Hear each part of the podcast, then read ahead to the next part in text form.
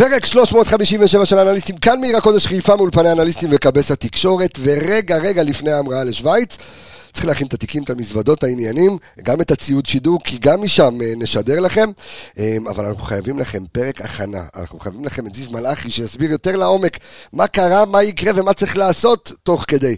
אז אנחנו לא רוצים לבזבז זמן, יש לנו המון נתונים, טיפים ואופציות שאפשר כדי לעשות את זה, לעשות את הבלתי, לא יודע אם אתה בלתי אפשרי או בלתי יאמן, אבל לעשות את זה פעמיים ברצף, back to back, פתיח, יוצאים לדרך.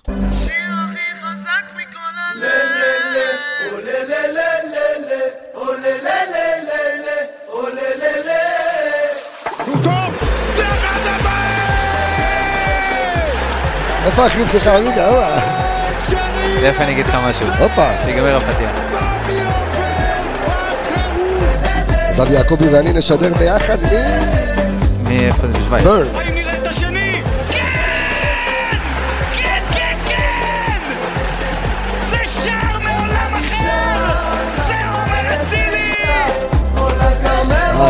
כמה עומר אצילי חסר, אלו, אלי פנס. דניאל פרץ.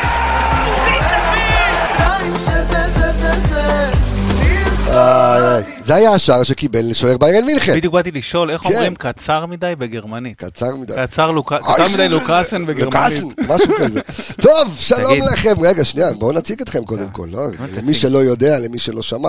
שלום לך, אור אמיגה. אהלן, מה קורה? הכל בסדר? בסדר. שלום לך, זיו מלאכי. אהלן. מה קורה, מלאצ'י? דרגעתי.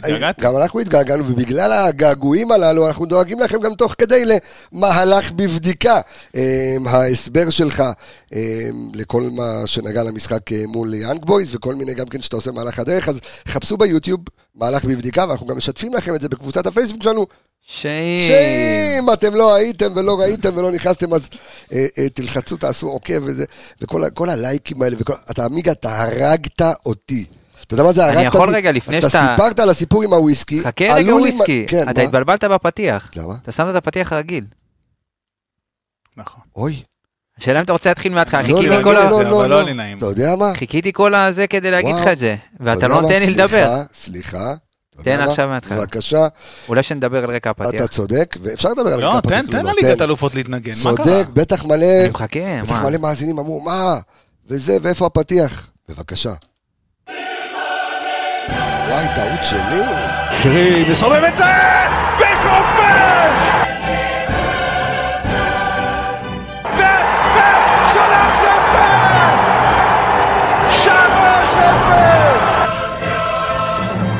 כדור מסובב, שער!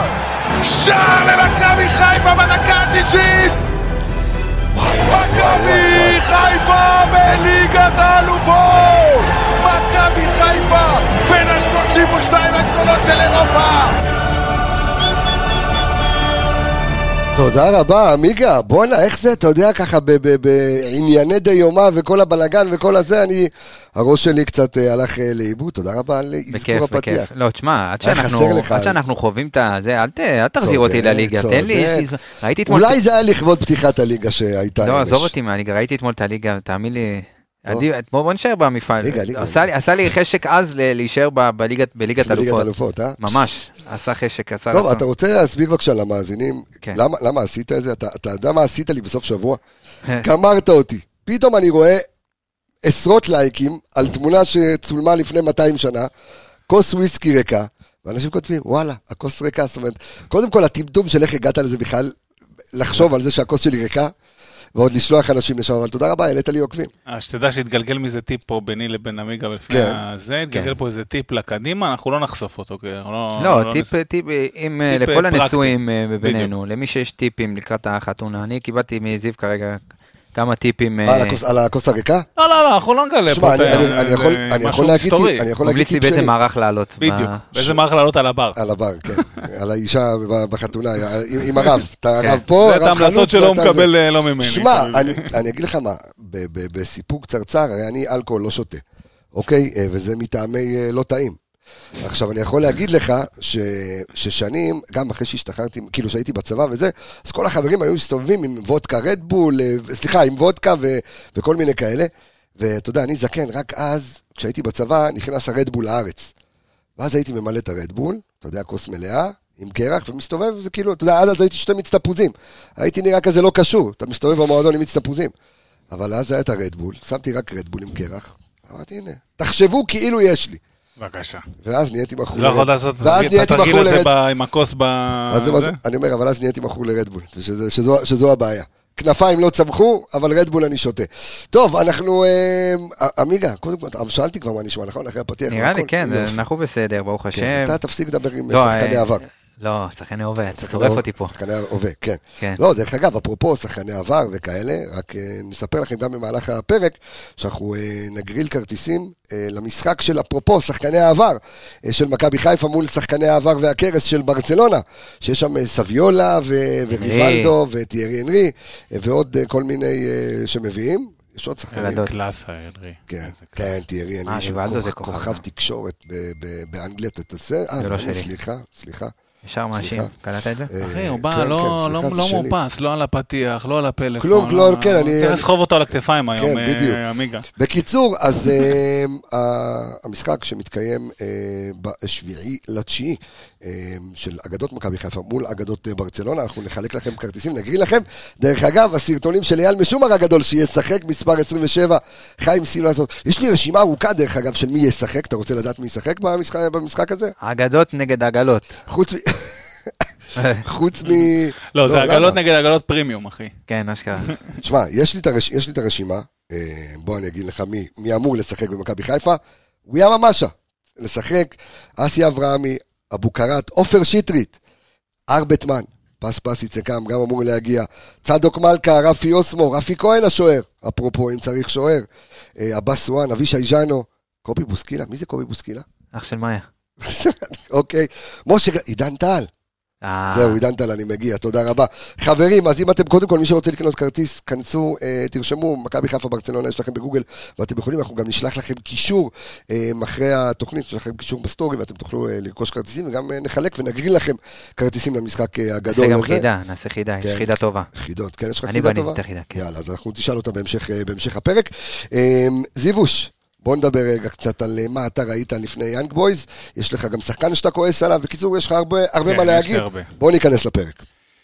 אז בוא נתחיל קצת עם יאנג בויז, בוא נתחיל, אני אגיד חתמת, עניתי ביציע, ואז גם שמעתי, גם אחרי זה, כל ה... זה משחק רגרוע שלנו, זה פה, זה שם, דברים כאלה, ואני חושב שיש באופן כללי קצת נטייה, טיפה ל... דיברנו על זה, אני ואתה לפני הפרק, טיפה לזלזל ביאנג בויז.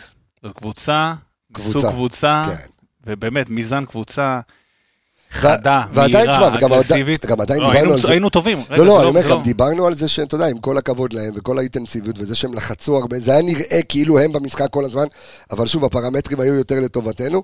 הם לוחצים 90 דקות, הם פיזיים מאוד, אבל זה בדיוק הנקודה, הם משחקים חד, חזק, אגרסיבי, אינטנסיבי. כאילו, אני לא סתם משתמש בחרוזים פה למלא את החלל, אבל באמת... לא, אבל באמת, זה חשוב, האינטנסיביות היא, אני חושב, שמשהו מאוד מאוד משמעותי, והם שיחקו, אתם דיברתם על זה גם פרק הכנה, עם היעלום הזה באמצע. והעליתי את הסרטון, הזכרת אותו, איך היעלום שלהם, שהוא בנוי לשליטה מאוד טובה באמצע, ללחץ מאוד מסיבי, תכף אני אפרק את כל הדברים האלה, ויש הרבה פעמים נטייה לחשוב שהמערך יעלום שהוא עם 4 קשרים באמצע, הוא שולט רק באמצע, אז לא. הוא מאוד מאוד עוזר לקבוצה שלוחצת גם לדחוף אותך לאגפים, ואז להצמיד לך 3-4 שחקנים באגפים, וגם שם התקשנו. אז זה דבר ראשון, דבר שזה מבחינת המערך. אז רגע, לפני שאתה עובר לדבר השני, בוא רגע נפשט את הדברים, ונשאל שאלה פשוטה. 352 או 433, זאת אומרת, יש כאן איזה שתי אסכולות, בעיקר גם אצל האוהדים, והאוהדים שלנו שאני מאוד מאוד מאוד אוהב את זה, שהתחילו לדבר כדורגל, וזה כיף, ותודה גם לשני החבר'ה, עומר והבחור השני שראו אותי במסיבה ביום שישי, וכל מה שעניין אותם זה לדבר על מכבי חיפה, אתה רוצה לרקוד, ליהנות, דברים איתך מכבי חיפה, אז דש לכם. דש לכם ולכו לרקוד. כן, ולכו לרקוד, אבל...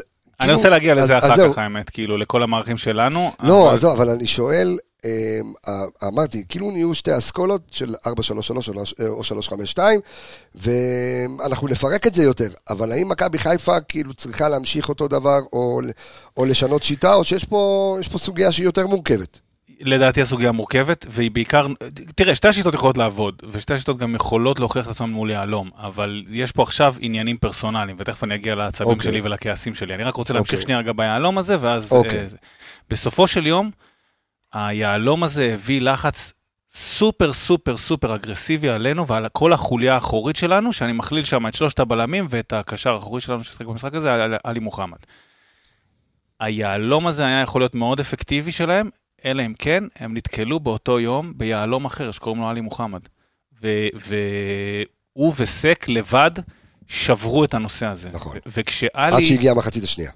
נכון, בדיוק אני רוצה להגיד. כן. וכשאלי הוכיח את עצמו כל כך אפקטיבי, תשמע, המאמן של יאנג בויז עוד העונה בקושי שינה מערך ל-4-2-3-1 הזה שהם שינו במחצית השנייה, ושפו ולהוריד את הכובע בפני עלי, כי זה נטו, נטו מזה שאלי שבר את זה פעם אחרי פעם אחרי פעם אחרי פעם, ומה שקורה שאתה שובר את הלחץ של היעלום, אתה מוציא את כל הקבוצה משיווי משקל, זאת אומרת את יאנג בויז, ואז נשארים, כי כל הרביעייה, הקישור שלהם באה ללחוץ אותך קדימה, והיא מכריחה אותך לאבד כדורים או למסור כדורים אחורה, ברגע שאלי שבר את זה כל פעם, הדריבל ימין, הדריבל שמאל, העבר בין שני שחקנים, מה שקורה שכל הרביעיית קישור שלהם נתפסה קדימה, ומאחורה לא היה כלום.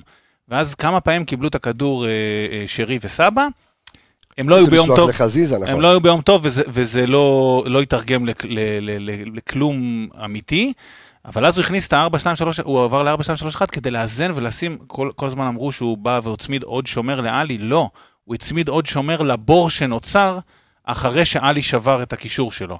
אז הוא שם שני קשרים מאחורה, ועוד שלושה מקדימה, כדי לשמור על הלחץ, מצד שני, שיהיו לך שניים מאחורה, ולא ליצור בור כזה.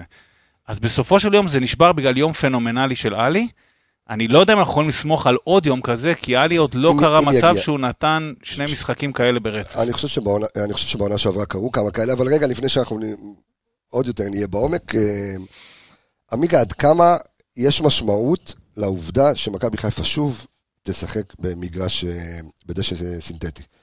אם יש לזה איזושהי משמעות, כי אמרנו בעצם שהנקודות זכות שיש כרגע ליאנג בויז, בעצם היתרון שיש להם עלינו כרגע, אחד זה משחק בית, ושתיים גם סוג הדשא.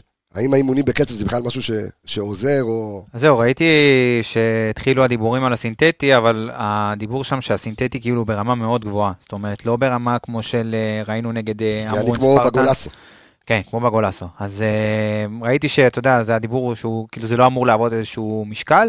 כן, יש פעולות, אתה יודע, ששחקנים עושים, כמו היציאה מהמקום ושינויי כיוון שהם די שונים מסינתטי באשר לדשא רגיל.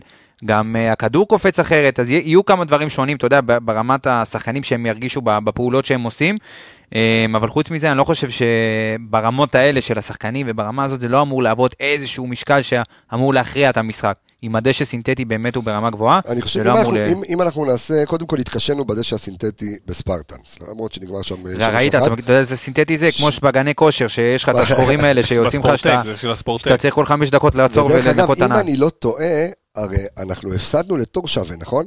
כן, 1-0. וזה גם היה על דשא סינתטי. כן, זה דשא סינתטי, אבל באמת ברמה נמוכה. זאת אומרת שגם יש הבדלים ב... אתה מכיר את הדשא הסינתטי בשוויץ? לא, אבל אמרו, זה כאילו, זה הדיבור, שמכבי אמרו... אתה שאלת הסינתטולוג. לא, הייתה זה כתבה, אני לא זוכר באיזה אתר, אז אני לא רוצה לקחת... נו, אבל... של הסינתולוגיה. כן, דיברו על זה. כל ה... אתה יודע, הדיבור הוא באמת שהדשא שם הוא כן איכותי, ביחס למה שפגשנו עד עכשיו. בוא נקווה שהדשא של השכן לא יהיה ירוק יותר, אולי ירוק יותר בשבילנו. ירוק יותר הוא יהיה בטוח, אבל... בעזרת השם. אז אתה אומר שזה לא אמור להוות. תשמע, הוא גם עלה, גם רפאל ויקי, חשבנו שהוא יפתח עם החלוץ, עם ז'אן פייר, עכשיו הבנתי שהשם משפחה שלו הוא אחרת בכלל, אנטמה, אני לא יודע איך הוא... אנטמן, אסטמה, משהו כזה. הוא גם השאיר כמה... מה הם גנבו לה? הוא השאיר זה, כן. הוא השאיר כמה שחקנים כאילו על הספסל שחשבנו שהם יפתחו. נכון. זאת אומרת, יש לו כלים, בואו נדבר עליהם רגע שנייה... איך הם יעלו למשחק הזה? אנחנו נראה איזשהו שינוי. אני לא יודע מה לגבי הנושא הפרסונלי, כי יכול להיות שכן, אני חושב שכן הם יעלו באותו עיקרון. זאת אומרת של יעלום וללחוץ, ואני חושב שגם הם מבינים ש... היום הזה של אלי לא בטוח שיקרה עוד פעם, ולכן הלחץ הזה כן יהיה אפקטיבי. במיוחד אצלם בבית, בהקהל, אנחנו מדברים תמיד על האפקטים האלה, למרות שאני חייב להגיד, בסוף, אנחנו ב-0-0, משחק אחד, עם כל הרעש מסביב וכל הברדק הזה, בסוף אנחנו במשחק אחד של 90 דקות. תשמע, אני גם מזכיר לאנשים שאנחנו, אתה יודע, על אף שהיינו גם ביתרון מול הכוכב האדום בלגרד פה, שם כבר נכנסת 2-0 במחצית, לקראת סוף המחצית השנייה, גם היית בפיגור 2-0. זה לא סיטואציה נוחה להגיע בה למשחק חוץ. ברור שזה לא סיטואציה נוחה. זה לא 100% נוח, זה בטוח. אבל זה משחק חדש. הסיכויים פה הם 50-50, שלא יגידו יותר לטובתם. זה לא 50-50. למה לא? כי ראית, אתה ראית גם איך שהמשחק התפתח, שהחצי השני, עזוב, תודה, דיברו, אם מדברים עכשיו על הסינתטי, ואז דיברו לפני זה על החום שאמור להשפיע, והשחיינים של יאנג בויז, ראית שהם בדקה 60, הם השתלטו בו, לא הצלחת לפתח פס, לא הצלחת להביא 5 מסירות. הם השתלטו על המגרש לגמרי. כן, אבל המגעים בתחילת הדרך, בתחילת העונה. אומרים לך, אתה מגיע עכשיו, לפני שדעת את כל הגרלות, אתה מגיע עכשיו למצב של משחק אחד, 50-50, עם קבוצה שלא נפלת ממנה בבית. וואלה, אני לא חושב אבל שזה 50-50. זה אולי לא, אוקיי, אתה יודע מה, אני מסכים איתך, זה לא 50-50, זה קצת יותר לכיוון שלהם, אבל זה לא איזה 90-10, זה כאילו מצב של אתה 60-40. אתה במשחק אחד, שאתה עמדת מולם שווה ויפה, בסדר, הם השתלטו על חלקים מסוימים בדקה 60, וזה בסדר, בסדר, אבל עמדת מולם יפה מאוד, עשית גם דברים, גם לדגו יש דבר, יש שפנים בשרבול, תכף נדבר עליהם בהכנה, אז כאילו, אתה יודע, אתה במצב... אולי לא הכי נוח, אבל אתה בטח לא במצב... אני אגיד לך למה אני לא, אני אומר את זה, ואני מאוד נחרד שזה לא 50-50, כי אני ראיתי, כי מי שישב בבית וראה את המשחק הראשון, הבין שאם מכבי חיפה לא תשנה את הגישה שלה במשחק הזה, ולא תשנה דברים במשחק שלה, אז על אחת כמה וכמה הפערים יבואו לידי ביטוי אפילו יותר במשחק חוץ. כי אתה יודע, יאנג בויז, ראית, גם דיברנו על זה מקודם, הוא לא פתח עם השחקנים כביכול שהם ה-11 הפותחים, החלוץ הכי טוב שלו, שנתן את כל הגולים, ישב על הספסל, הוא עשה איזה שהם התאמות טקטיות אולי כדי לנסות לעצור את שחקנים מסוים במכבי חיפה. נכון, הוא ניסה, הוא עשה התאמות טקטיות, הוא באמת רצה לבוא לפה ולהעביר את ההכרעה לשם, זה הייתה המשימה של יאנג בויז, והם עמדו בה לחלוטין, כנראה הם יודעים שאתה יודע, ששם זה משימה אחרת לגמרי, ומכבי חיפה תהיה חייבת לשנות את הגישה שלה ואת הצורת משחק. אבל אתה יודע מה זה אומר? מה שאמרת עכשיו, אתה יודע מה זה אומר? נו. שגם הם בלחץ. אם הוא שינה טקטיקה כדי לצאת מפה בשלום, נכון. תחשוב על זה, אחי. גם עליו עובד אפקט. יפה אמרת, זיו, נכון? אם הוא שינה טקטיקה כדי לצאת בשלום מפה... לא טקטיקה, הוא פרסונלית. לא טקטיקה, סליחה, לא מערך. לא משנה, באופן עקרוני, הוא עשה שינויים כדי לצאת מפה בשלום, אז גם הוא בלחץ. הוא/הם, אתה יודע, בסוף, כל החבר'ה הצעירים. אז לא משנה מה יקרה השנה, ולא משנה באיזה מפעל אתה תהיה, מכבי חיפה תקבל הרבה יותר כבוד ממה שהיא קיבלה שנה שעברה, גם, אתה יודע, גם כשהגיעת בקמפיין בליגת אלופות, אז לא קיבלת מספיק כבוד, כי אתה בסוף קבוצה קטנה, אבל אתה בא אחרי קמפיין, ואחרי כל מה שעשית שנה שעברה, ופתאום מכבי חיפה זה לא עוד קבוצה שעולה לליגת אלופות, כי שנה שעברה גם ניצחת את יובנטוס, והובלת על פריז בבית, עשית חיים לא פשוטים ברוב המשחקים בליגת אלופות, ואתה בא השנה ולא משנה איפה אתה תלך, אז אתה תקבל את האקסטרה כבוד שלא קיבלת שנה שעברה, ואני חושב שזה מה שהכוכב האדום חטאו בו בשנה שעברה, שהם באו ודי, בוא נגיד, בסמי אופר גם, אתה יודע, לא קבוצה שעבדה, גם אירן נגע בזה בפרק קודם, לא עבדו עד הסוף על המגרש, ויאנג בויז כן נותנים לך את הכבוד הזה, וכן באים, ואם הם יבואו, אתה יודע, קצת יותר לסגור. נכון? הם קבוצה, תקשיב, אני יכול להגיד לך ש... גם דיברתי על זה בפרק הקודם, והסתכלתי עוד פעם, סתם פתחתי רגע את המצגת שעשינו בפרק הקודם, עשינו פה על 19-20 שחקנים, זה מטורף, לגעת ב-19-20 שחקנים שפוטנציאל להיות שחקני הרכב, וראית את זה בסמי עופר. לא משנה איזה חילוף הוא עשה. אני חייב דרך אגב לפרגן גם לך וגם לערן יעקובי, כי דברים מהמצגת הזו שימשו גם את מירי נבו בערוץ הספורט, וגם את רובן עטר שפרשנות ברדיו חיפה, אנשים, אתה יודע, התקשרו, שמעו, שאלו, והמצגת הזו עזרה ללא מעט כלי תקשורת, אז באמת שפו, ואתה יודע, וזה מצחיק, כי כלי תקשורת, אנחנו לא רואים תחרות באף אחד, באמת, אנחנו באמת לא רואים תחרות באף אחד, ואני חושב שאתה יודע שכל כלי התקשורת שבאים ונותנים פרשנות מכבי חיפה, זה מבורך, ואנחנו נשמח לעזור לכולם, ואם אנחנו מהידע שלנו יכולים, אז וולקאם. נכון. אז באמת שוב, שפו, אני מוריד את הקורא גם. אני רק אשלים במשפט אחרון, שראית את זה בחילופים של רפאל ויקי בסמי אופר, שלא משנה מי נכנס ובאיזה שלב, האיכות לא נפגמה, אפילו בקצת.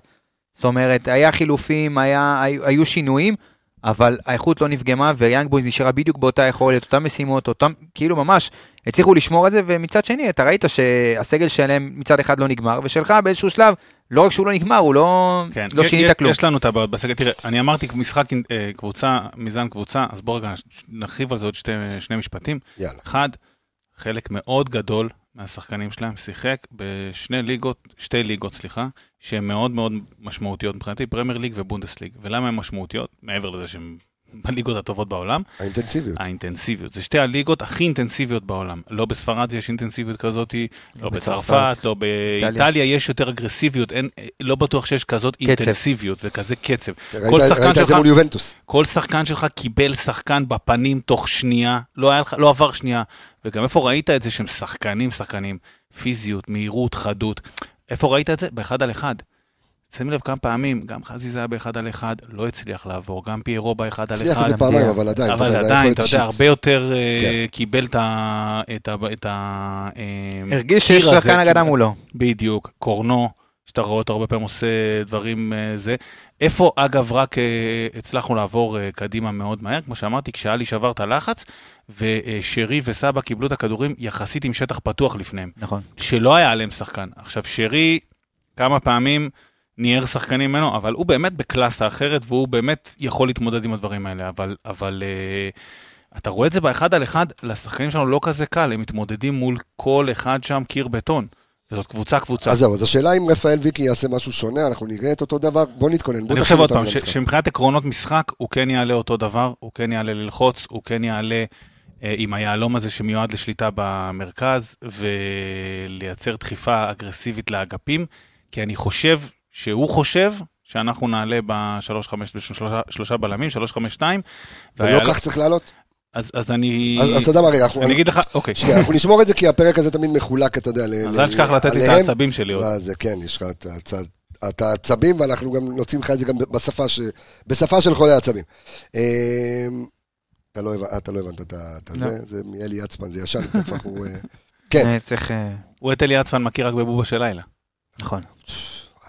אתה חייב לראות את זה שלו עם מאיר סויסה. אז בוא ניגע בזה רגע. תשמע, היה את הרגע שם של הצהוב של קורנו, אתה כבר מתעצבן? כן, אז לא עכשיו. תן לי סימן, תן לי סימן, אתה מתעצבן. צא, מרדלור, צא, כן, בבקשה.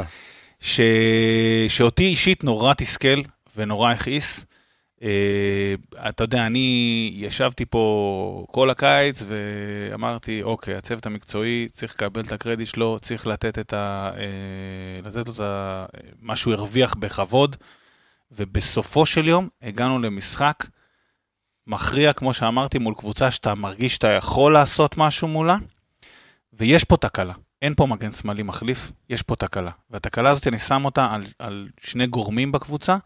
אחד, בסוף הצוות המקצועי כן, אני חושב, אני לא מגדיר את הקיץ הזה ככישלון, כי יש הרבה רכש והרבה אפשרויות לשחק עם ההרכב, ויש מגוון גדול, אבל זאת הייתה נורה שדלקה מתחילת הקיץ, והיא הגיעה לבעיה. והגורם השני, זה אדון קורנו. הבן אדם, בשישה משחקים, או שבעה, לא זוכר כמה, 6 או 7, קיבל 4 צהובים. ארבעתם, אגב, ארבעתם, למרות שהרביעי כאילו יגידו שהוא קשור לכדורגל, לא קשורים לכדורגל. 1, כי הוא בעט בכדור, 2, הוא התווכח עם השופט, אם אני זוכר נכון, ו3, הוא רב מזה שחקן בלי קשר של סלובן, נראה לי, בלי קשר לכדור, והרביעי האחרון לפני שבוע, או סליחה, כמה ימים, זה היה כזה, כן. תשמע, הוא איבד, זה כאילו קשור לכדורגל, כי הוא איבד כדור, אבל אתה סוחב 3 צהובים, אתה מכיר את המצב שלך, ראו שהוא הבין את המצב שלו, כבודו התכבד, איבד את הכדור, תרדוף אחרי השחקן, במקום לשים לו רגל, תשמע, שופט לא יכול שלא לשרוק על זה צהוב. זה לא אדום, אבל זה מינימום צהוב. זה כאילו, זה לא יורד מהרף של הצהוב, כי אפילו לא ניסה בכלל... כן, גם מה שקרה לו מיד אחרי הצהוב הזה, זה שהוא פשוט מעצבים. הוא קלט את זה, הוא יצא מהמשחק. בדיוק. הוא יצא מהמשחק, אבל תשמע, זה חוסר אחריות ברמה, ולמה אני אומר שזה חוסר אחריות? כי אני ניסיתי לשחק עם הערכים, ושאלת אותי איך נעלה, ותכף נעלה. בכל מקום ששיחקתי איתו, 433, 352, כל המקומות האלה, הוא יצר לי בעיה. החיסרון של קורנו יצר לי בעיה משמעותית, שקשה לי מאוד להתגבר עליה, לפחות לי, ובטוח לצוות המקצועי. קשה מאוד להתגבר על הבעיה הזאת, לטוב ולרע, עכשיו זה המצב, אין מחליף, וכל דבר שתכניס לשם במקומו, יגרור לך פשרה עכשיו במקום אחר, כי אתה סוחב את הדומינו הזה, מה שנקרא אבן אחרי אבן. והחוסר האחריות שלו בלבל הזה, אני לא יודע על ידי מי צריך להיות מטופל, אני לא נותן עצות התנהגות ומשמעת לצוות שם, וכל אחד שטפלו בזה, איך שטפלו בזה, אבל 4 צהובים שלא קשורים לכדורגל, ב6 משחקים, 6 או 7, לא משנה, זה לא משנה, זה קצב 6, זה קצב של 20 צהובים, 30 צהובים בעונה, כאילו. לא, תחשוב גם מה יקרה, גם ברגע שאין לך מחליף טבעי למגן שמאלי. גם ברגע הכי קריטי, הכי קריטי. לא רק זה, אני גם צופה את זה שזה יקרה, גם שפתאום מול מכבי תל אביב, או הפועל באר שבע, או מול זה, גם פתאום הוא יחסר לך בגלל צהובים, כי הצבירה שלו תהיה, גם שנה שעברה הוא הלך בגלל צהובים. שמע, לא רוצה להפיל עליו תיק גדול מדי, אבל זה צהוב שיכול להיות שווה 100 מיליון שקל. וואו, וואו. זה העצבים שלי, זה העצבים שלי, זה 4 צהובים, כי הוא יכול להיפטר מכל אחד מהם, אבל לא משנה, כל אחד מהם, 4 הצהובים המצטברים האלה, ההחלטות המאוד מאוד טובות האלה, יכולות לעלות 100 מיליון שקל, 100 מיליון שקל. אין בעל פיגורה באמת שאתה יכול להיות שקט, שיכול להחליף את קורנו בעמדה הזו, ולא משנה באיזה מערך תשחק? יש, אבל זה לא טבעי, אתה מבין? כאילו, אתה רואה... זה לא כדרך הטבע. בדיוק, אתה צריך לעשות הרבה מאוד... אתה צריך לוותר על משהו כדי להרוויח מישהו בעמדה הזאת. זאת אומרת, אם אתה לוקח את רזיז השמאלה, אז אתה מאבד מישהו בצד ימין. זאת אומרת, חלאילי על כל הקו, במשחק הזה זה נראה לי too much, אוקיי? תלוי במערך שוב. אתה לא תשים אותו בקו 5 על כל הקו. ואז אם תמיד זה את חזית השמאלה, הוא לא יכול לשחק מגן שמאלי ב-4-3-3. אז יש פה הרבה מאוד דברים, תכף אנחנו ניגע בוורסיות ובאמת במערכים ומה אי אפשר ולמה וכמה ואיך, אבל יש פה פלונטר, אתה לא יכול לצאת למשחק, ואני מחלק את התיק הזה לחצי, גם על קורנו, אמרתי, שמתי על שניים. ואתה לא יכול להגיע למשחק הזה שאתה בפלונטר כזה, כאילו, אתה יודע, יש פה את הקלה. זה too much להגיע למשחק כזה, זה משחק חוץ כזה, בבמה הכי גדולה שיש, במעמד כזה, וזה קפה, אתה צריך להתמודד עם חיסרון. אתה תראה עוד שינויים, או שבאמת הוא יהיה טבול הרס הרפאל ויקי, וככה יעלה כאילו מולנו? אולי הוא, אתה יודע, אם הוא בא פה במשנה... לא, תשמע, מהווידאו שראית, ומדברים כאילו שהכנת ועשית. תשמע, הוא צריך לתת גול. הוא צריך לנצח את המשחק, שתי הקבוצות צריכות לנצח את המשחק, למרות שנראה לי שלא הפריע לו להיכנס. לא, אבל הקטע כאילו שאני ראיתי שהשפן שהוא שלף, או בעצם הפתרון שהוא יצר במחצית, זאת אומרת, יש לך פה מאמן טקטיקן, שמבין את הסיטואציה ועושה את זה. שים לב מה שאמרת לך. אבל ממה שראית אותו כמאמן, והווידאוים שראית, האם הוא גם יכול לעלות שונה לגמרי? זאת אומרת, להפתיע את מכבי חיפה כבר בהתחלה. אני לא חושב שברמה, אולי ברמה הפרסונלית, זאת אומרת, אולי הוא, אתה יודע, פתאום יפתח עם אנסמה במקום איתן, כי הוא צריך בסוף לתת את הגול. שני החלוצים שפתחו, אם זה איתן ושרתי את שמו של החלוץ השני, אז בוא נגיד, אליה, נכון, אז הם פחות סקוררים מאנסמה. הוא צריך לתת את הגול, ואולי בבית, אתה יודע, הוא ירשה לעצמו לפתוח עם חלוץ שקצת פחות לוחץ מאשר איתן. אתה מבין? ודברים, אולי, אתה יודע, שינויים פרסונליים. ברמת המערך, אני חושב שזה עבד לו בצורה טובה מאוד, בסמי אופר, הוא בא ולחץ, ונטרל את כל מה שאנחנו רגילים לראות ממכבי חיפה, הם הצליחו לנטרל. שוב, מדובר גם, בקבוצה ביתית, בדיוק כמוך, גם הם לא הפסידו איזה שנה בבית. כן, תשמע, זה באמת יהיה קשה לנצח שם, אבל עוד פעם, זה 0-0-90 דקות בסוף, כאילו, ואנחנו קבוצה מספיק טובה. הבעיה של מכבי חיפה, זה מה יקרה אם אתה מגיע להערכה. כי אם אתה תגיע לשם להערכה, פנדל אחרון פיירות על אותו ידע. לא, אני לא חושב שזה, אתה יודע מה, אם אתה תגיע, לא, עזוב את זה, אתה יודע מה, אני לא מדבר על פנדלים בכלל. אני חושב על, כי ראית במשחק האחרון, השמיכה שלנו יותר קצרה משלו. חזיזה, דקה 80, אתה יודע, אתה ראית את הפתיחת עונה שלו, הוא קצת, הוא עוד לא הופית. אמר זיו שהשמיכה לא התאימה, ושמיכה, אם היה מביא את השמיכה מפנדה, הייתה מתאימה. אתה לא התכוונת להרים. לא התכוונת, אבל הרמתי. בגלל זה אני כל כך מתלהב עכשיו, יצא לי בטעות ובא טוב. אז זהו, אז השמיכה, אם אנחנו רוצים להרחיב את השמיכה, את העירייה בשביל מכבי חיפה, אז שדגו והחבר'ה ילכו ויקנו את השמיכה הזו מפנדה, שנספר לכם שלכם 15% הנחה על כל האתר של פנדה בקוד קופון אמור לי בבקשה, אמיגה. YAROK. וזהו, רגיל, כן, 15% הנחה על כל האתר, כנסו ל-www.pandazz.co.il ותוכלו לזה, ואם אתם רוצים לקבל מיטה בקניית מזרן, יעני 50% על המיטה בקניית מזרן, יש לכם קוד קופון אחר, שהוא אמיגה. YAROK50. 50, יפה, וזה, ותודה, ואנשים דרך אגב, שלח לי היום מישהו, גיא קוראים לו, כבר לא תכף אני אסתכל, אני אתן לו את הקרדיט שלו, אנשים קונים וכותבים, אתה יודע, בתגובות שהם קונים מפנדה, שואלים מאיפה אתה קנית, פודקאסט האנליסטים, איזה עניינים, כיף גדול, לראות שיש נאמנות.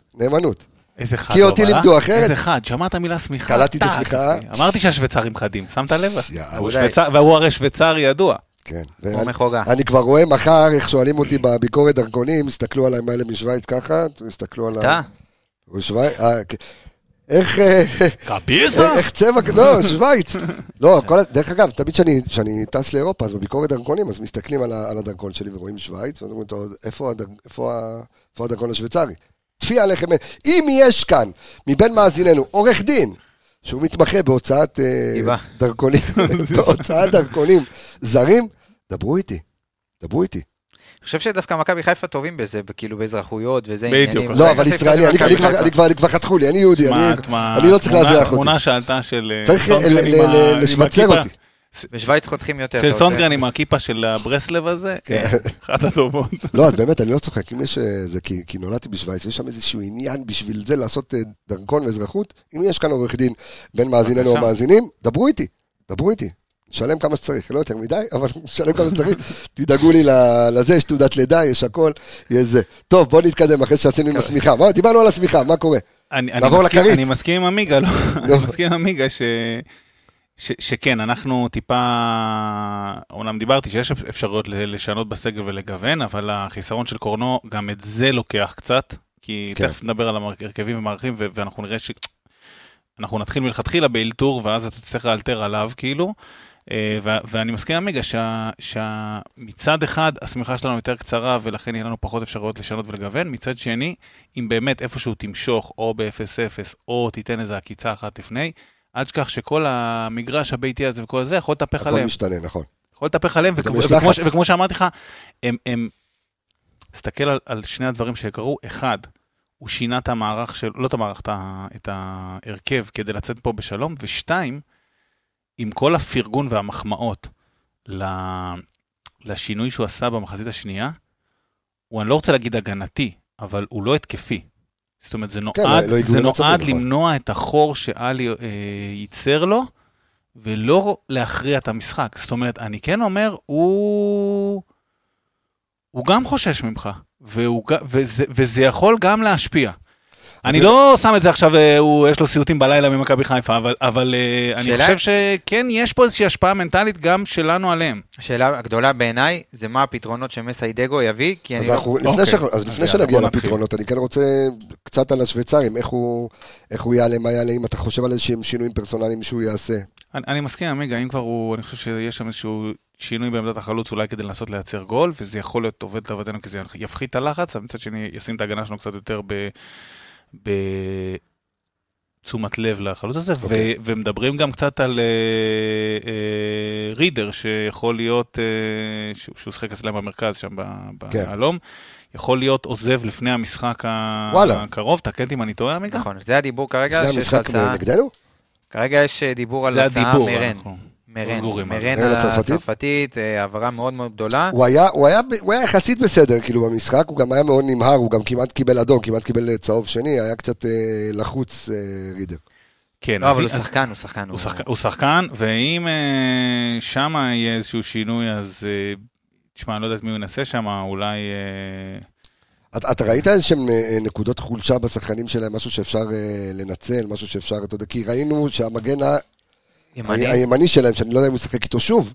המגן השמאלי זה לא המגן הראשון. סליחה, המגן השמאלי. המגן הימני, שמע, ברגע שהם לוחצים, אני חושב שהיו הרבה סיטואציות במשחק, שמכבי חיפה הייתה קצת יותר חכמה ביציאה קדימה, הייתה יכולה לנצל את זה לטובתה. יום טוב של שרי. בדיוק, יום טוב של שרי או דיא סבע, ואתה יכול לנצח את המשחק הזה, אבל פשוט לא הוא ולא הוא היה במשחק, ולא הוציאו אותך בצורה טובה קדימה. כן, היה להצליח להשתחרר כמה פעמים מהלחץ, ולשים אותם בסיטואציה שאני חושב שזה מה שמכבי חיפה רצתה, ככה היא רצתה להשתחרר מהלחץ, אבל שני השחקנים שהם כביכול, המנוע שלך קדימה, לא הגיעו למשחק. אז ברגע שהם לא שם, אז פיירול זה לא שחקן שייצא לך גול משום מקום. חזיזה, אתה יודע, אנחנו רואים אותו הרבה מאוד משקיע, גם הגנתית, והוא גם לא בכושר C, שהוא יכול עכשיו לתת לך 20 דקות ראשונות. ברגע שהוא משחק על כל הקו. נכון, מאוד קשה. זה גם אחת הבעיות. אז אגב, רק כדי להשלים, במקום רידר אולי שחק לקומי, אני חושב שגם אתם סימנתם אותו במשחק הקודם, בפרק הקודם.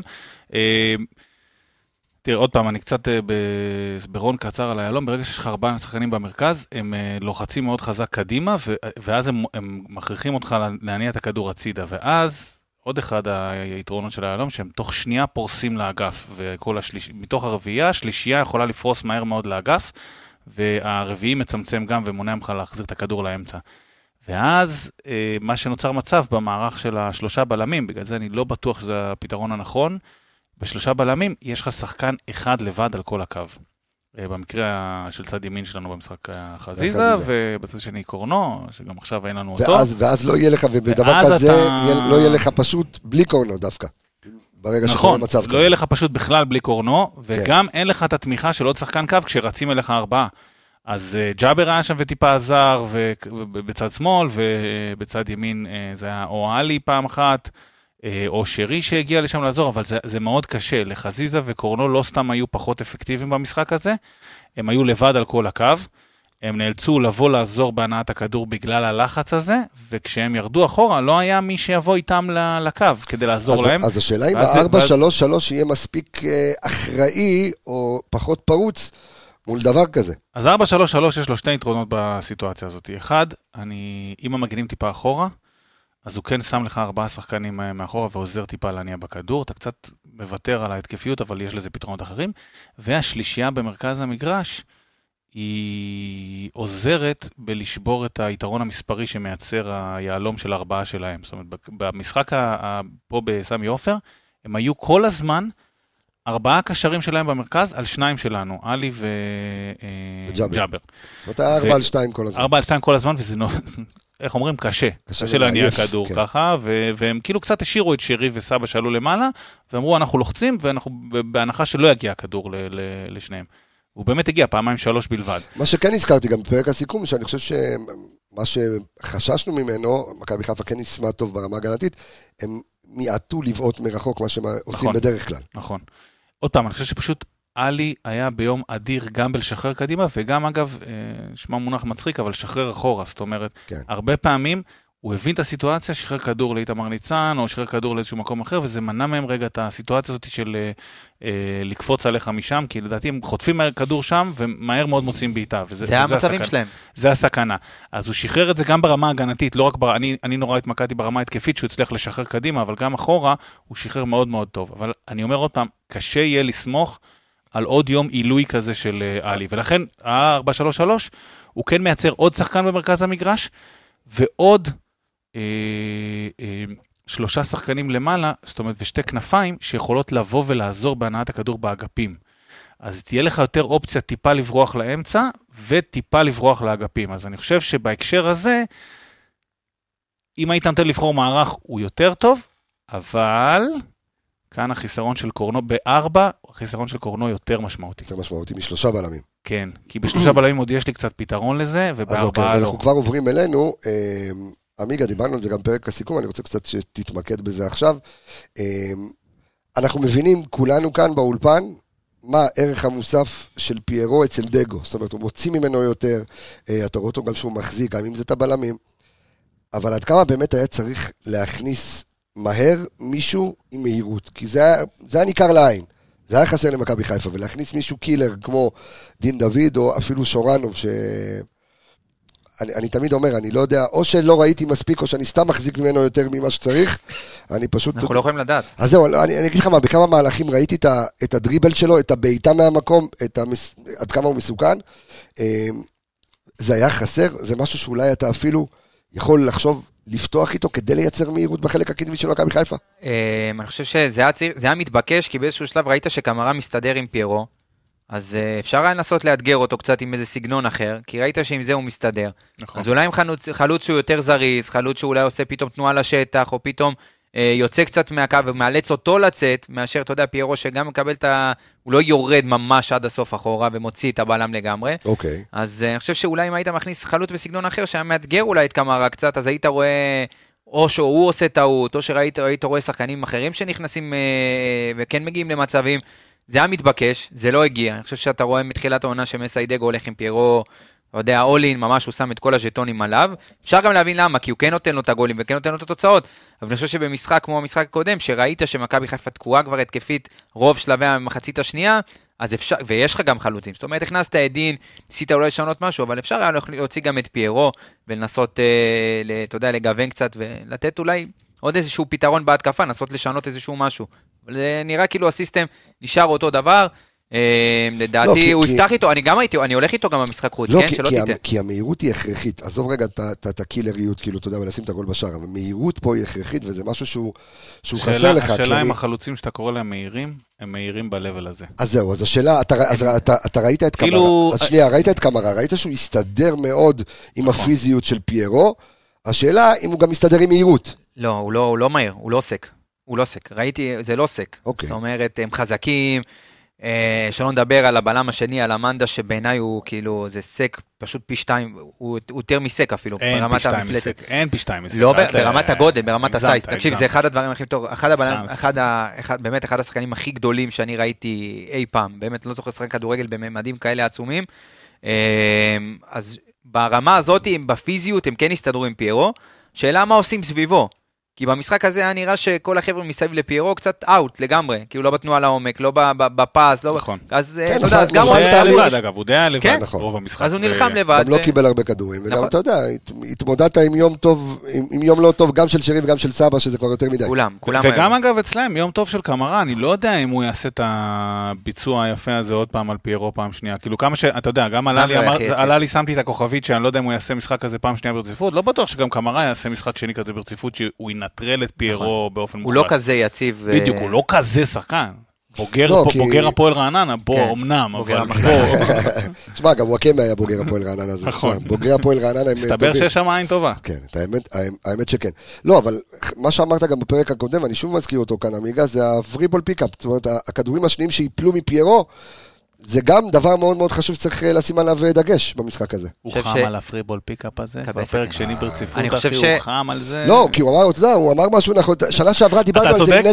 אתה צודק, זה סתם מצחיק אותי, אתה צודק. אני אגיד לך מה, בעונה שעברה התעסקנו בזה המון, ומי שכיכב בטבלה הזו היה נטע לביא כל הזמן.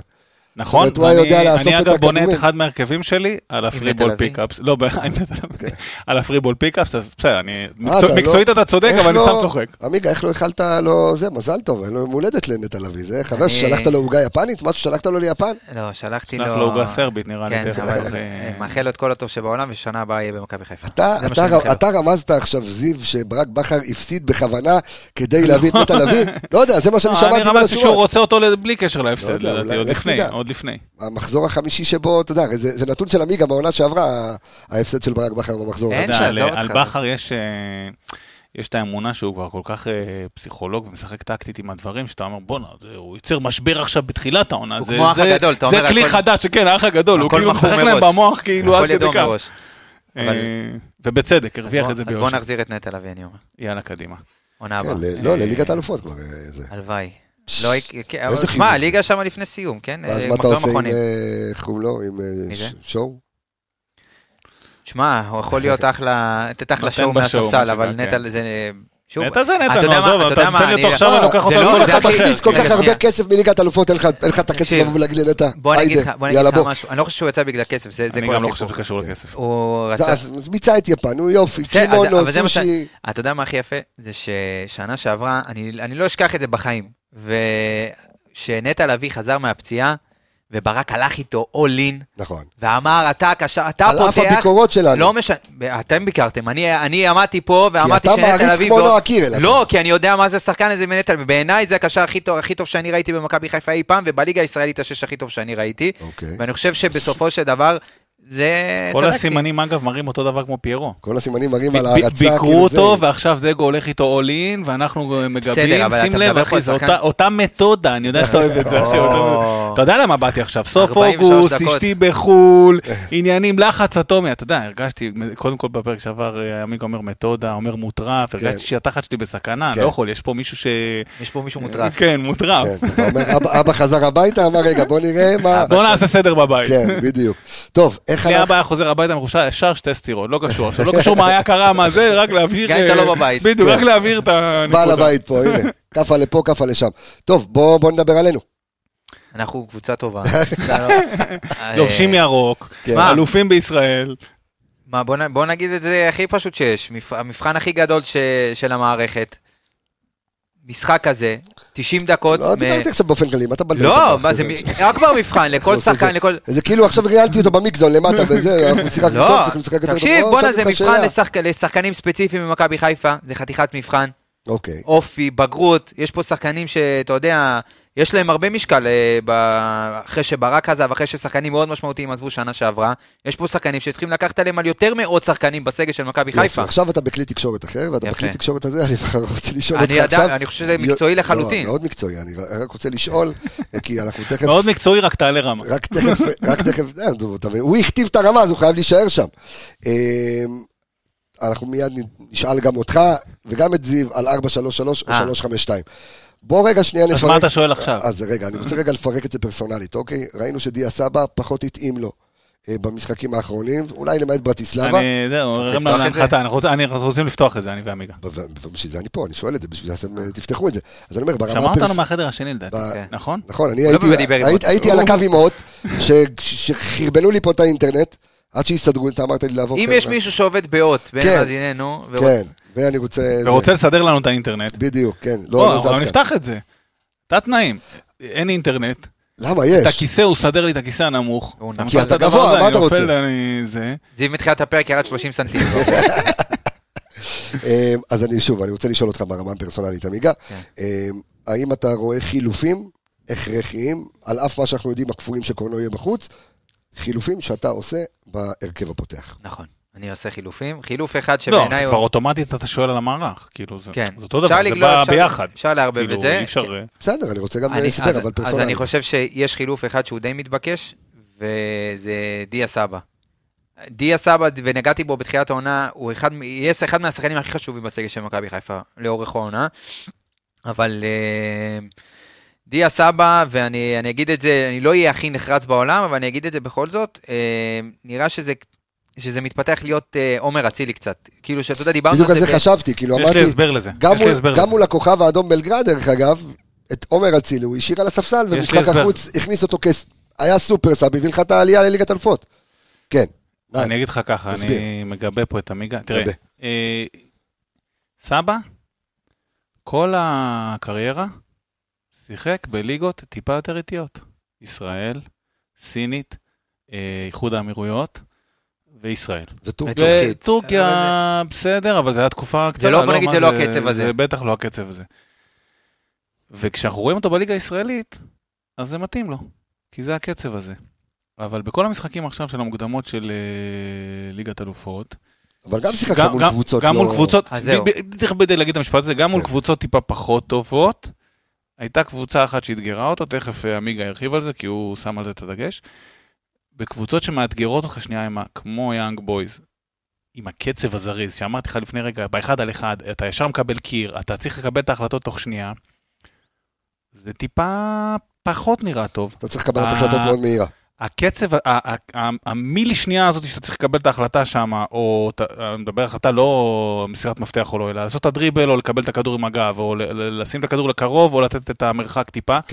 זו ההחלטה השנייה, שם יש לו קצת יותר קושי. דיברת על הצילי, אני חושב שהצילי עם אותה בעיה בגדול, זה קצת מצחיק, כי בסוף הוא שם שערים מול יובנטוס, וזה וזה וכל הסיפור הזה, אבל זאת הבעיה, הצילי משחק טיפה יותר לאט. ופה... אני חושב שהקצב שסבא התרגל אליו כל הקריירה, הוא לא הקצב שמתאים, הקצב שבפעולות של אחד על אחד. אתה גם רוצה רגע, אני גם רוצה להגיד משהו. אז רגע, אז יהיה כן יכול להשתמש בו כסופר סאב, כזה קלף כאילו שכן יכול להכריע את זה. חד משמעית, אני חושב שאם היית מעלה שחקן כמו דיא סבע בחצי השני, עם האנרגיות, ומה שאי אפשר לקחת מדיא סבע בחיים, זה את הרצון לנצח ואת האטרף ואת ה... אתה יודע, להיות במשחק, אי אפשר לקחת לו את זה. אבל אם אתה מסתכל מתחילת העונה של מכבי חיפה, בוא נמנה את המשחקים. אמרון ספרטנס. זה לא הקבוצה שתאתגר אותו. זה לא הקבוצה שתאתגר אותו. אמרתי הכל. שריף טירספול. קבוצה שמזכיר, איך הגדרנו אותה מכל, לפני הפרק, זה יאנג בויז לעניים. בסגנון המשחק. הסגנון זה קבוצה מאוד פיזית. מה הדביק? לא הבקיע נגד שריף טירספול? לא זוכר שהוא הבקיע נגד שריף. אולי בארבע בבית הוא לא הבקיע. אבל אני חושב, זה בין המשחקים שהוא פחות בלט בהם. אני מסכים, גם אם הבקיע, אני חושב שאגב דיברנו לא בלט, כמו נגד סלובן. שהוא עשה משחק הצילי, שהיה לא טוב והבקיע, נכון? אתה זוכר את הדבר הזה? סלובן, יכול להיות שהוא הבקיע, אבל בוא נגיד, הוא לא בלט ברוב המשחק. המשחק נגד סלובן ברטיסלבה לצורך העניין, שזה די קבוצה שאתה יודע, בסגנון שלה מזכירה את הליגה הישראלית, אמנם הקצב היה גבוה, אבל זה לא רמת האינטנסיביות שאנחנו רגילים מליגת העל. סליחה, מיאנג בויז או משריף טירספול, שראינו אותם פיזיים ואתלטיים וכל מאבק הם נכנסים. לא צודק, הוא לא נגד שריף. לא הפקיע בשני המשחקים? לא, אחד הפסעת, 1-0. נכון. השני זה צ'רון שרי, ג'אבר, דין דוד ושורנו. אז זה באמת המשחקים שהוא התקשה בהם. וזה משחקים שאתה צריך להעלות הרמה. ומול סלובן, אגב, איפה הוא נתן כל המסירות מפתח שלו? מאחורה, שלא לחצו אותו. אתה זוכר שהוא שלח את הכדורים האלה החדים פנימה, שזה מרשים, ויש לו את זה. אבל היה לו את המקומות לברוח. אבל היה לו בדיוק, היה לו את המקום מול יאנג בויז. אני אומר לך, בקונסטלציות הרכב שלי, הוא לא בפנים. כבר נותן לך ספוילר. אז גם שלך לא, אני מבין. נכון. אוקיי, אז בואו... אני חושב שיכול להיות אחלה סופר סאב שבעולם. לא, הוא אחלה שחקן, שלא יהיה פה איזה... אני עם זה פתחתי, אמרתי שהוא הולך להיות אחד השחקנים הכי משמעותיים של מכבי חיפה העונה, ואני אגיד לך יותר מזה, אם אתה תיקח אליפות או לא, הרבה תלוי בו. אולי הכי הרבה. המקומות האלה של האינטנסיביות, והשחקן עליך כל שנייה, הם לא... אגב, לדעתי ביכולת האישית, יש לו יכולות כאלה. חד משמעית. אבל הוא לא יתרגל לקצב הזה כל החיים, הוא לא יתרגל לזה שיש לך עמלק בעורף שלך שדוחף אותך. וזה דברים שאתה צריך להיות חד איתם. סתם שאלה, הליגה... שאל אותנו סתם שאלה. לא, אני שואל, הליגה היוונית היא גם אינטנסיבית, יש לה קצב כאילו? לא, די דומה לישראל, הטורקית, זה הפלוס מינוס, זה הלב. בטח לא בלבלים של יאנג בויז. לא, בטח לא בלבלים האלה. שוב, גם יאנג בויז צריך להפריד אותה מהליגה השוויצרית, כאילו אולי, זה רמה אחרת מהליגה השוויצרית, זאת אומרת, זה ממש ממש קבוצת... זאת אומרת, אם איך קוראים לו, אם דיא סבע הולך לסלוניקי, אז הוא יסתדר בסלוניקי, נכון? יופי, אוקיי, אז בוא נגיד, בוא נלך לשחקן המפתח. הפעם אנחנו היינו לא חדים, לא קלטנו אותו.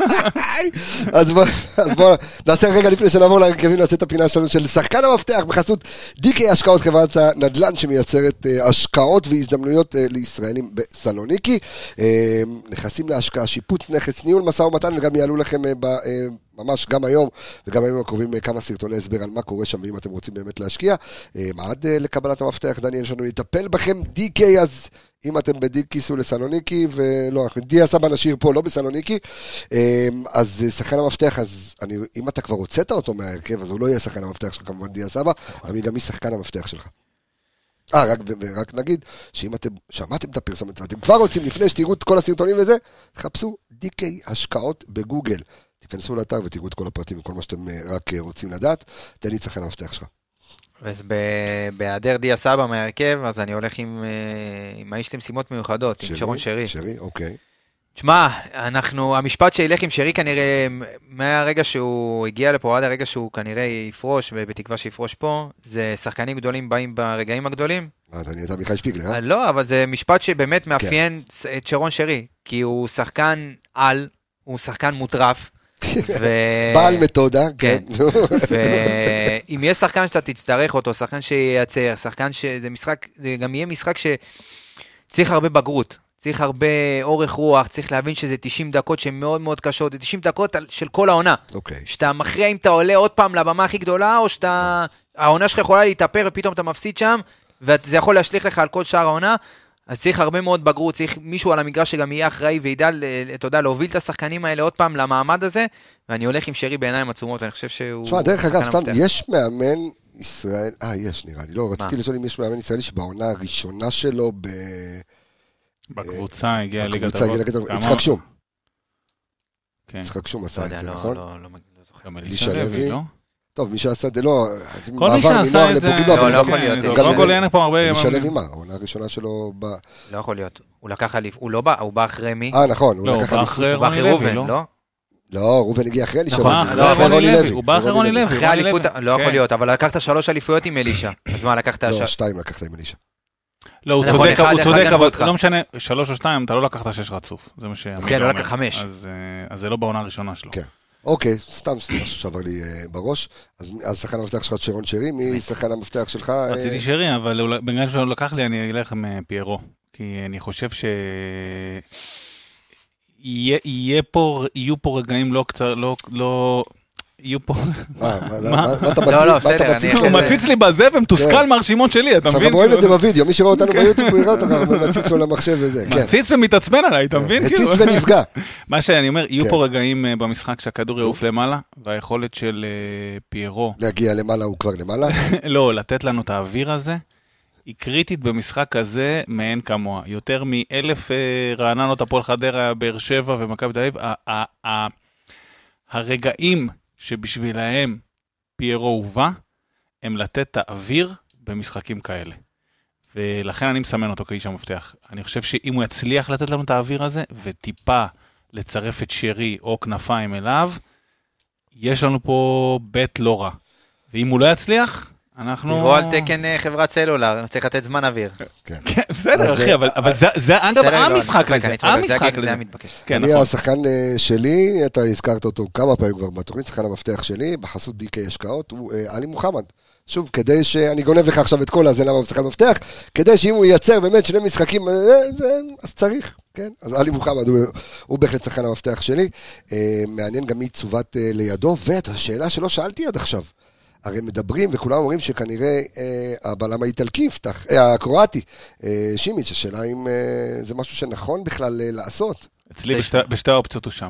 אמת, גם אצלי. גם אצלך? אצלי באופציה אחת. אף אחד לא יודע מי הוא, מה הוא, איך הוא, כאילו... מספיק שהוא יודע מי הוא, ומה הוא צריך לעשות במשחק, ואתה צריך לפתוח איתו כי אין לך ברירה. לא, זה סיכון, אין שאלה. זה שחקן שלא שיחק אף פעם בהגנה הזאת, וההגנה הזאת, אגב, תהיה תחת לחץ, ופה תחת לחץ התאום חשוב, אבל שוב קורנו שם את המקום הזה ש... טוב, אבל קורנו בו מיית, לא יהיה עכשיו. לא, אז אני אומר, בגלל הבעיה הזאת, אני צריך כל פעם להציב מישהו בצד שמאל, וזה לוקח לי או את שון או את... עם כל הכבוד לבעיות, אנחנו מתעסקים בפתרונות. אז יאללה, בוא נלך לפתרונות. אז לך לפתרונות, אז קודם כל איך אתה עושה אותו, 4-3-3-3-5-2.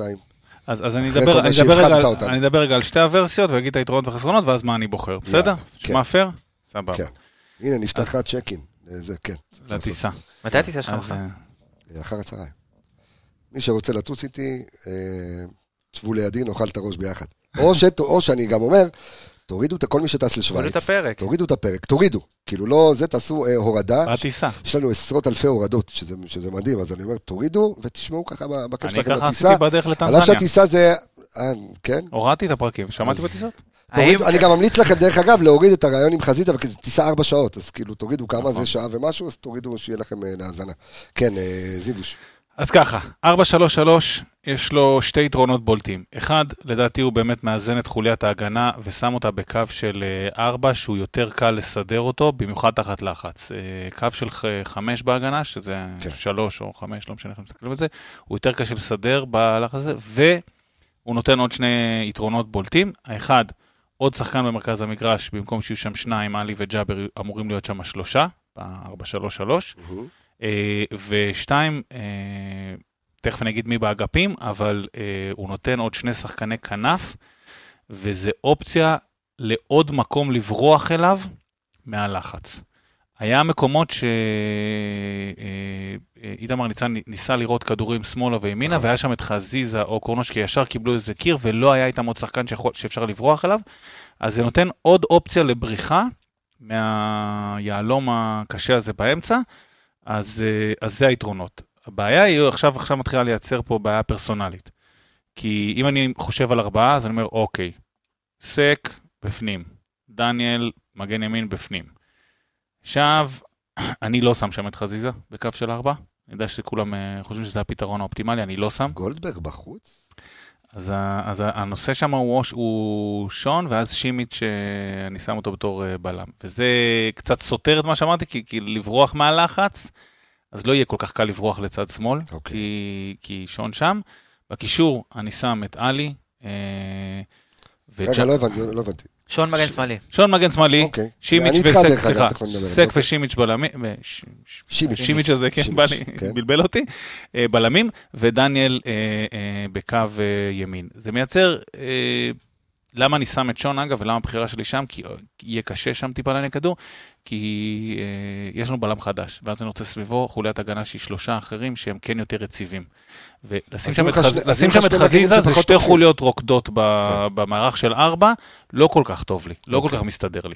בקישור אני שם את אלי ג'אבר ושרי, ג'אבר, אני מתלבט קצת עם רפאלוב, עוד לא נגענו בו, אבל אני חושב שגם זה משחק שרפאלוב יכול לתת טוב, הוא רגיל לאינטנסיביות הזאת, הוא רגיל לקצב הזה, והוא יכול לעזור לנו טיפה בריווח הזה של הכדור, ראינו את זה בכמה משחקים, שכשהוא נכנס, אני לא יודע מה מצבו הפיזי, ואם הוא בנוי ל-90 דקות או 60 דקות או משהו כזה. כן, אבל הוא לא יכול, אנחנו דיברנו על זה שבמשחק קודם, ג'אבר נכנס ל-40 מאבקים, שזה היה מעל כולם. נכון. ורפאלוב לא זה שיוכל לעשות את זה. נכון, נכון. אז אתה יודע מה? אז אני שם שם את ג'אבר. אוקיי. ומקדימה את פיירו, חלאילי בצד ימין, וחזיזה בצד שמאל. למה שמאל? כי אני רוצה שהוא יעזור לשון, כי דיברנו על זה ששון טיפה צריך את העזרה שם, בהנעת הכדור ובעזרה קדימה. מה גם שבשלישיית קישור הזאת, אז מי שבדרך כלל מצוות שמאל, אז זה ג'אבר. כן. שזה לא המניע הכדור הקלאסי, אז אני חייב שחזיזה יבוא לעזור טיפה למטה, ולעזור בהנעת הכדור. זה ה-4-3-3, והבעיות הפרסונל שלו, אתה רוצה טיפה להרחיב אתה? אני אתן את האופציה שלי. אז תן את זה שלך, 3-5-2 או 4-3-3? 3-5-2. אוקיי.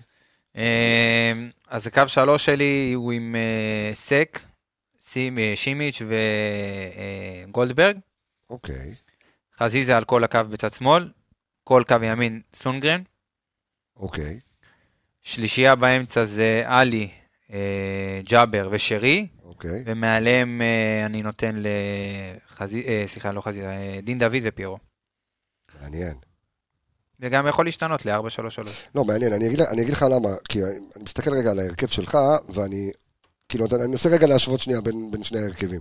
לא, יש לי גם אופציה גם ל-3-5-2. לא, בסדר, אני דרך אגב הולך על 4-3-3, כן, אבל סתם ככה אני מנסה לצאת קצת מחוץ לקופסה, כי כשאתה דיברת על ה-4-3-3, ואמרת, אני נותן לגולדברג להיות מגן שמאלי, שזה גם מה שאני חושב, אז אתה אומר, רגע, יש לי את סונגרן בצד ימין, ואת גולדברג בצד שמאל, זאת אומרת, אתה תקבל שני מגינים, שלא תוקפים לרוב, אוקיי? נכון, זה בעיה. שלא תוקפים. עכשיו, אם אתה כן תיתן לסונגרן, אתה מבין למה אני כועס על קורנו? ברור.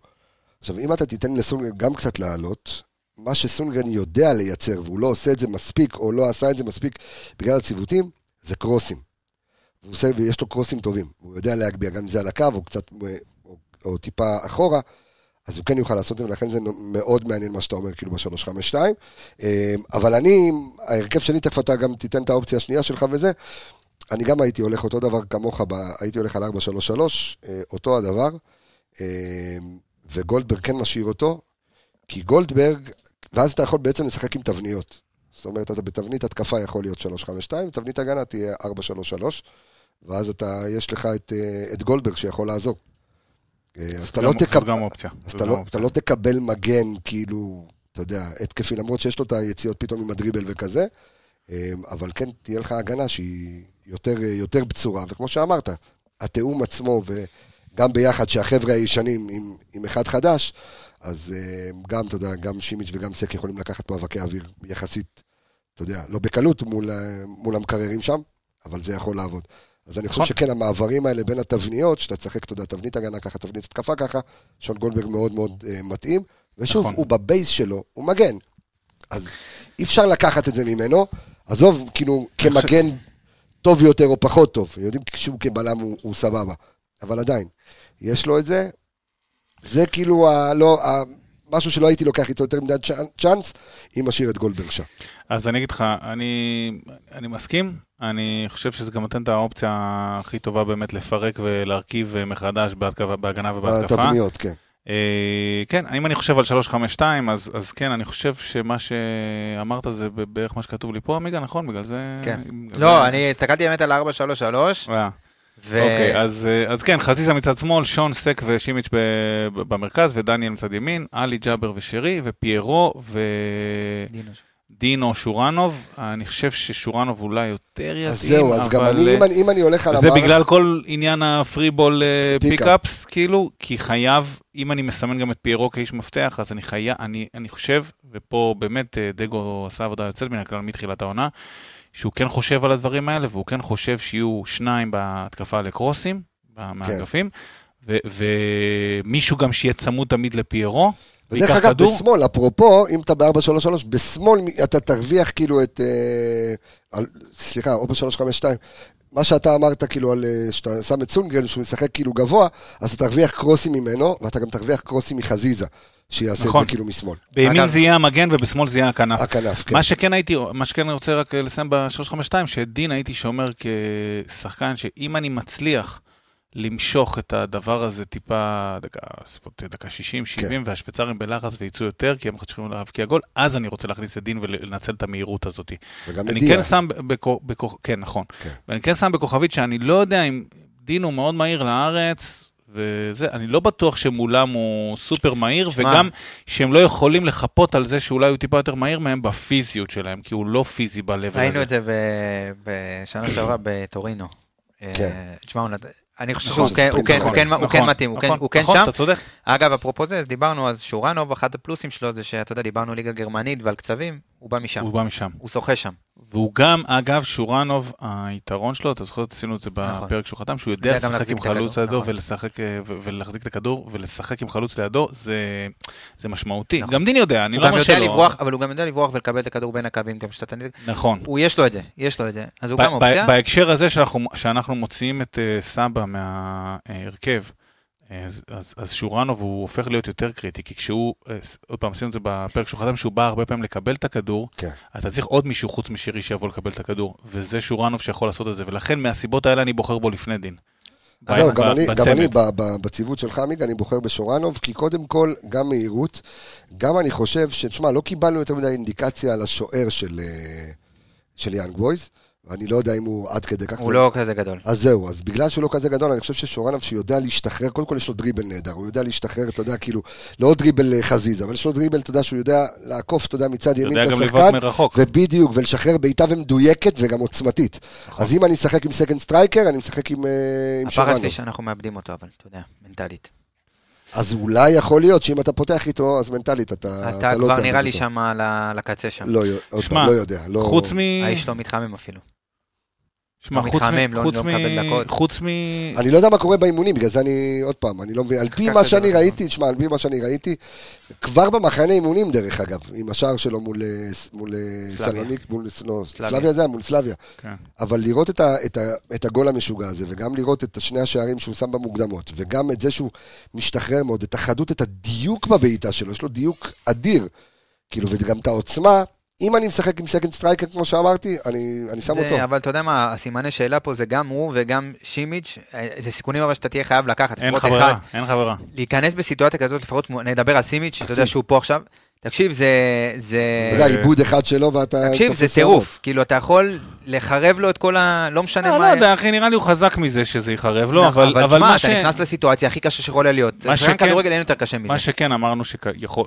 אנחנו סבורים שוויקי יכניס חלוץ נוסף, היותר משמעותיים שלו, וזה מגדיל את הסיכון על סימיץ'. זה כאילו לא השני, הוא כנראה יכניס הסטרייק שלו. זה גם התיאום, אתה יודע, כי תמיד אמרנו גם בעונה שעברה, עד שגולדברג וסק בנו את התיאום ביניהם, וגם היה את התיאום בין זיקה לגולדברג, אז בינתיים מישהו גם, וגם שנגיד שון נפל ליום פחות טוב, אז הם חיפו אחד על השני. פה אתה לא יודע כמה סק יצטרך לחפות עליו. זאת אומרת, באיזה יום אתה תקבל אותו. מצד שני, אני מזכיר לך שדילן וסק הגיעו לארץ אחרי שעה, עלו בהרכב. דילן, כן. לא, דילן נגד באר שבע בחוץ, אחרי נגד דברה. ווואלה... לא, אבל ביחד הם עלו כאילו נגד בנפיקה, ואחלת הגול על הראש של סק דרך אגב. את הגול הראשון. אתה יודע, אכלת כמה גולים על הראש שלו. מה זה, אבל בהקרבה 4-3 וזה, אני רק אומר ש... נכון, נכון. אלא גיל לא מברוק על זה שחתם עד 2026. רבותיי, תגיד גם לנו מברוק, כי גם אנחנו מרוויחים מזה. כן. שומעים את התוכנית פה כנראה, גם חזיזה, גם סק, גם סונגרן עכשיו, סונגרן שוב, זה גם, אבל בסדר, נדבר על זה בהזדמנות, אבל סק, חזיזה, חשוב מאוד שהם... אני רוצה להגיד רגע עוד מילה למה שורנוב לדעתי, דיברנו על דין והמהירות. אז אם אנחנו הולכים על הרכב שדיברנו עליו, יש רק מוסר אחד טוב בהרכב הזה, כי הוצאנו את סבא, ויש את שרי. אז לבנות על מישהו שיכול ללכת לשטחים, כי אתה צריך... אין לו מסירה טובה?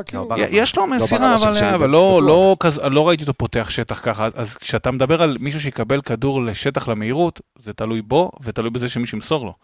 וברגע שאנחנו מוציאים את המוסר השני מההרכב, ודיברנו על זה ששורנוב יותר בא לקחת את הכדור ולנסות להסתדר איתו, זה יותר מתאים נראה לי בהקשר הזה של ה-352. נגיד ככה, בהרכב שאני נתתי, יש לך שחקן וחצי שיכול לתת פס לגול. שזה שרי וחזיזה, שאם אני שם אותו על כל קו, אז הוא גם ככה... לפעמים גם סק נותן איזה אחד, אבל לא כזאת, כאילו, כן. אתה לא יכול לסלוט את זה. אז אני אומר, אתה יודע, חזיזה, אם אנחנו שמים אותו, הוא כאילו יהיה על אותו קו כמוהו, אז מהקו שלך, תמיד לקו שלך, יותר קשה לתת איזה מסירות עומק.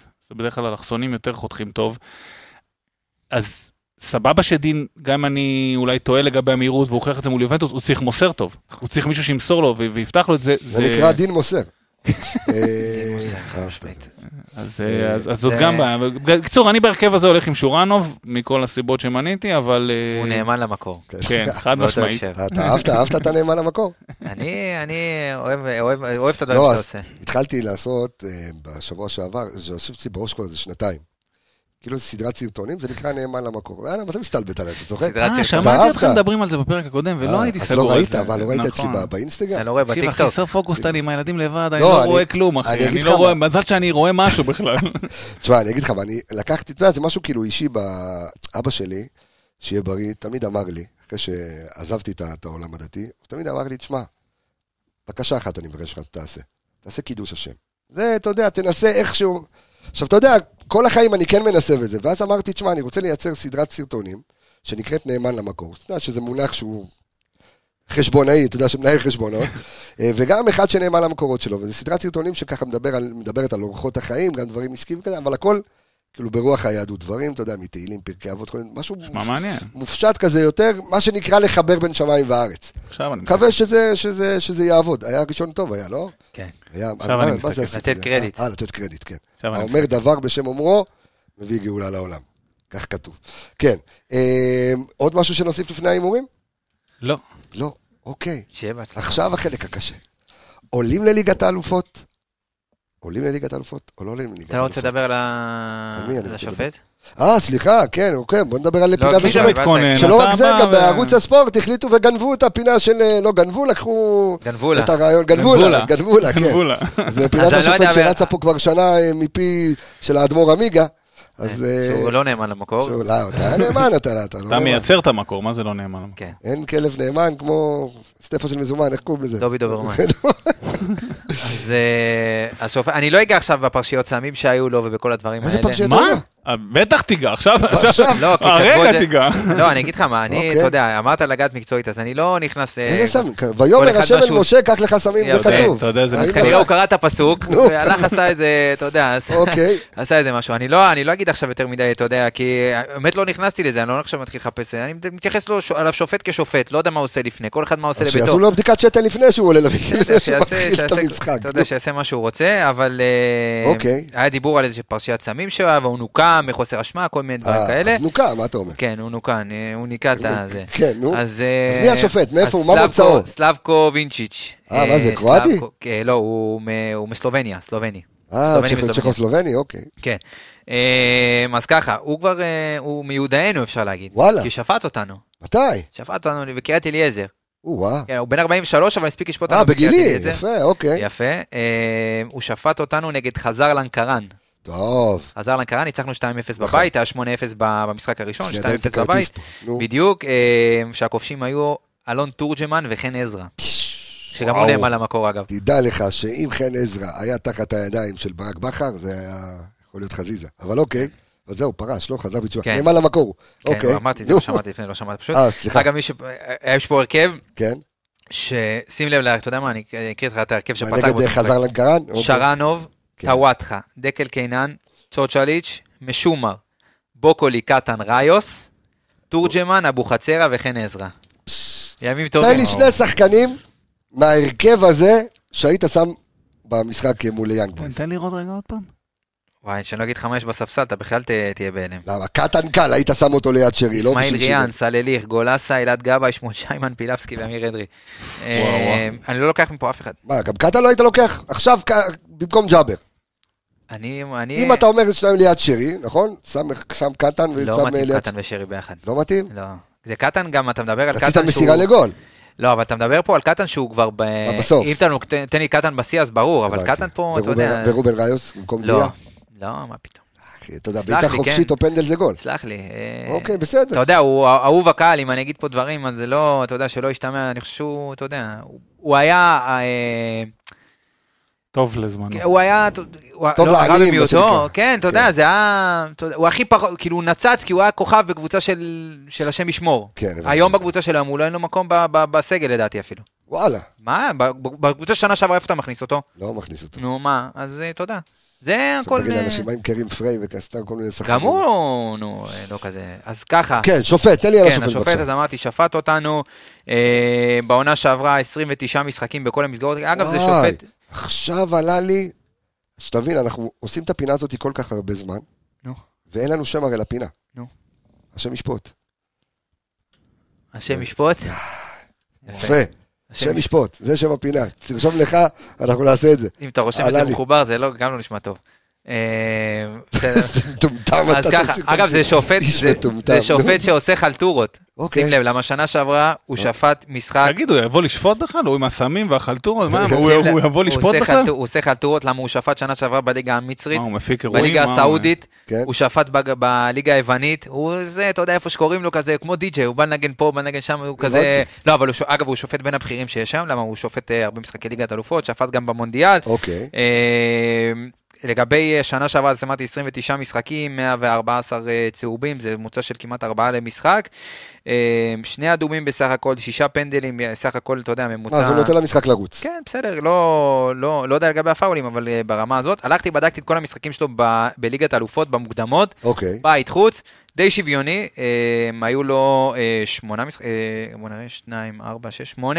8 משחקים, מתוכם 2 ניצחונות לקבוצות בית, 2 ניצחונות לקבוצות חוץ, ועוד 4 תוצאות טקו. אז די שוויוני. זאת אומרת, הולכים להערכה. נראה לי, לפי השופט, אני לא חושב, אבל זה ככה פלוס מינוס. השם ישפוט ויציל כמו שאומרים. השם ישפוט. כן, טוב, אנחנו רוצים לעבור... לשאלה, אנחנו עולים. עולים? מה זה אנחנו עולים? מה זה, תן לי, מה זה אנחנו עולים? תן לי תוצאה. תוצאה. בטוח שתהיה לא, זה או 1-0 או 2-1, אבל לא יהיה פה משהו מעבר לזה בוודאות, אנחנו עולים. אוקיי. אנחנו עולים. רגע. בוסס על לא הרבה... על מדע לא מדויק. על מדע לא מדויק. רגע, אתה על מדע בניוני. יהיה קשה מאוד, כאילו. רגע, אתה רואה, כאילו, אתה אומר 1-0, כזה, זה הסיפור? אני יותר חושב שזה ילך לכיוון ה-2-1, אבל, ואנחנו, כאילו, אלוהים יודע מאיפה נביא את השני גולים האלה, אבל... רגע, אבל מי נותן? כאילו, איך אתה רואה את הסיטואציה של המשחק? בוא נע, להגיע ל-2-1 זה כאילו, הם מובילים, אנחנו מובילים, 2-0 לנו, 2-1. מאז ההימורים שלי רוצים פה פירוט, אני רואה. לא יודע בדיוק איך, שמע, זהו, רוצה פה עכשיו פירוט על, אולי ל-XG גם, אתה רוצה להגיד כמה יצא ה-XG? תשמע, עד עכשיו, טוב, אולי לא חוץ מהגרלות, אבל לא היה לנו מזל. שנה שעברה עלינו עם קצת מזל. איזה גול של סונדגרן משום מקום, גול של הצילי, כאילו, אתה יודע, זה לא גול... פתיחה של פאבקו עצמי, כן. בדיוק, של סונדגרן גם, זה גול, אתה יודע, עוד... שזה היה ישירות, זה לא נגע באף אחד. נכון, אבל עוד 100 בעיטות הוא לא אוכל כזה. שמשפוט. אז אני בונה קצת על מזל, קצת מגיע לנו גם. למרות שקיבלנו מזל בהגרלות, אני לא רוצה להיות גרידי, אבל קיבלנו מזל בהגרלות, אבל תן לנו עוד איזה... אתה אומר, עולים עוד פעם לליגת אלופות. עוד איזה דחיפה קטנה. אלוהים תן לי עוד טיפת מזל, כמו שנקרא. עוד דחיפה קטנה, פוש אחד וזהו. יאללה, 1-0 אמרת, 1-0 עולים? כן. יאללה. אני צריך את זה. קצת אופטימי, אני מודע לזה, קצת אופטימי. אתה יודע, אני פתחתי את העונה הזו שאני פוגע בתוצאות, עכשיו אמרתי, מול אותה קבוצה, לא פגעתי, אז אני נשאר עם אותו אימור כדי שזה יפגע. היה פה איזה ויכוח בתחילת העונה אם עולים או לא עולים שלי ושל אמיגה, אז כדי שההקלטה הזו יצא ממנה משהו, עולים לליגת אלופות 2-1. לבריאות. כן, אמיגה. אנחנו אופטימיים, אמיגה, אנחנו יודעים, אני מקבס את טיפה אופטימיים. רגע, מי שזוכר, הפרק שאתה היית פה עם אלכס ואני הגשתי, אז אני אמרתי שגם מכבי חיפה, לפני הצמד משחקים, אני אמרתי שיש לי הרגע שאנחנו נעלה לליגת אלופות, ואני לצערי. אני סותם עד אחרי המשחק, אוקיי, כי יש לי משהו מוכן, כן. אני לוקח לצערי, אני לוקח צעד אחורה, ואני מוציא את הכסף, מוציא את הג'יטונים, ולצערי, מכבי חיפה... תהנה באירופית, אבל היא לא תהנה בשוויץ, לדעתי, אני רואה גם... מה תריך? איזו שלישייה כזאת, לדעתי, כן, 2-3. תראה, אני חושב שאמיגה יותר קרוב למציאות מאשר אנחנו, אבל אני הולך עם האופטימי. אני חושב שאנחנו נקבל שם איזו שלישייה. לצערי, כן, אבל זה... איך לעזאזל? אני רואה איזה 3-0. או שהוא עושה פה, אני כבר לא יודע, מה אני עולים, אנחנו רוקדים. לא יודע מה מיגה עושה פה בכלל. הלוואי, אני מת, שתרקוד לי על הראש, תעמוד על השולחן, תעשה מה שאתה רוצה, והשם ישפוט, אבל אני לדעתי... עושים זום, נעשה לכם זום משוויץ. אני רק מקווה ש... בקור הזה, לא כזה קר שם עכשיו. יורד גשם, זה הטמפרטורות צונחות שם עכשיו. ראיתי השבת משחק של הפרמייר ליג, איזה גשם, אמצע אוגוסט, פה 70 מעלות בצל, שם הגשם פצצות. אמור לרדת פה יומיים גשם, מחר מחרתיים. מקווה שישבור קצת את זה. אתה מסתלבט או שאתה רציני? לא, בחיי. משהו ששובר את החום. משהו שיצאת החוצה גרם לך לחשוב שיורד גשם מחר? שמע, אני לא יודע מה... יש לך איזה... עברנו לתוכנית למזג האוויר. אני אעשה לך את זה אותו דבר. מה אתה ראית שבוע שעבר שגרם לך לחשוב שאנחנו נצא... אמרתי שאני אופטימי ואני לא מבסס את זה על... זאת אומרת, אם יורד גשם פה, אנחנו נעלה ליגת אלופות. בבקשה. ככה זה אמור לעבוד. גשם פה חם שם, הם לא יתמודדו עם החום.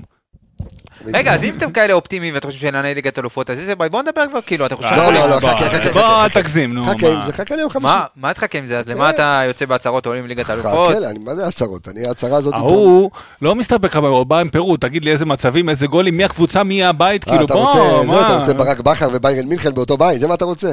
אני חושב שזה לא יקרה. אני אמרתי, אנחנו לא... אוקיי, בוא נראה. ואגב, יש לי הרגשה שאנחנו נקבל אחלה בית באירופית. מה, ליברפול כזה? יש לי הרגשה, תשמע, יש אחלה קבוצות, אחלה... טוב, עזוב אותי, אנחנו מתעסקים עכשיו בליגת אלופות, תשאיר אותנו רגע בליגת אלופות. כל עוד אנחנו בליגת אלופות עם המנגינה, בוא נשאר פה, הכל טוב. אז זהו, אמרנו, אני רוצה להגיד תודה רבה לכם, לך, אור אמיגה יקירי, זיו מלאכי. תהנה בשוויץ, תשמור על עצמך.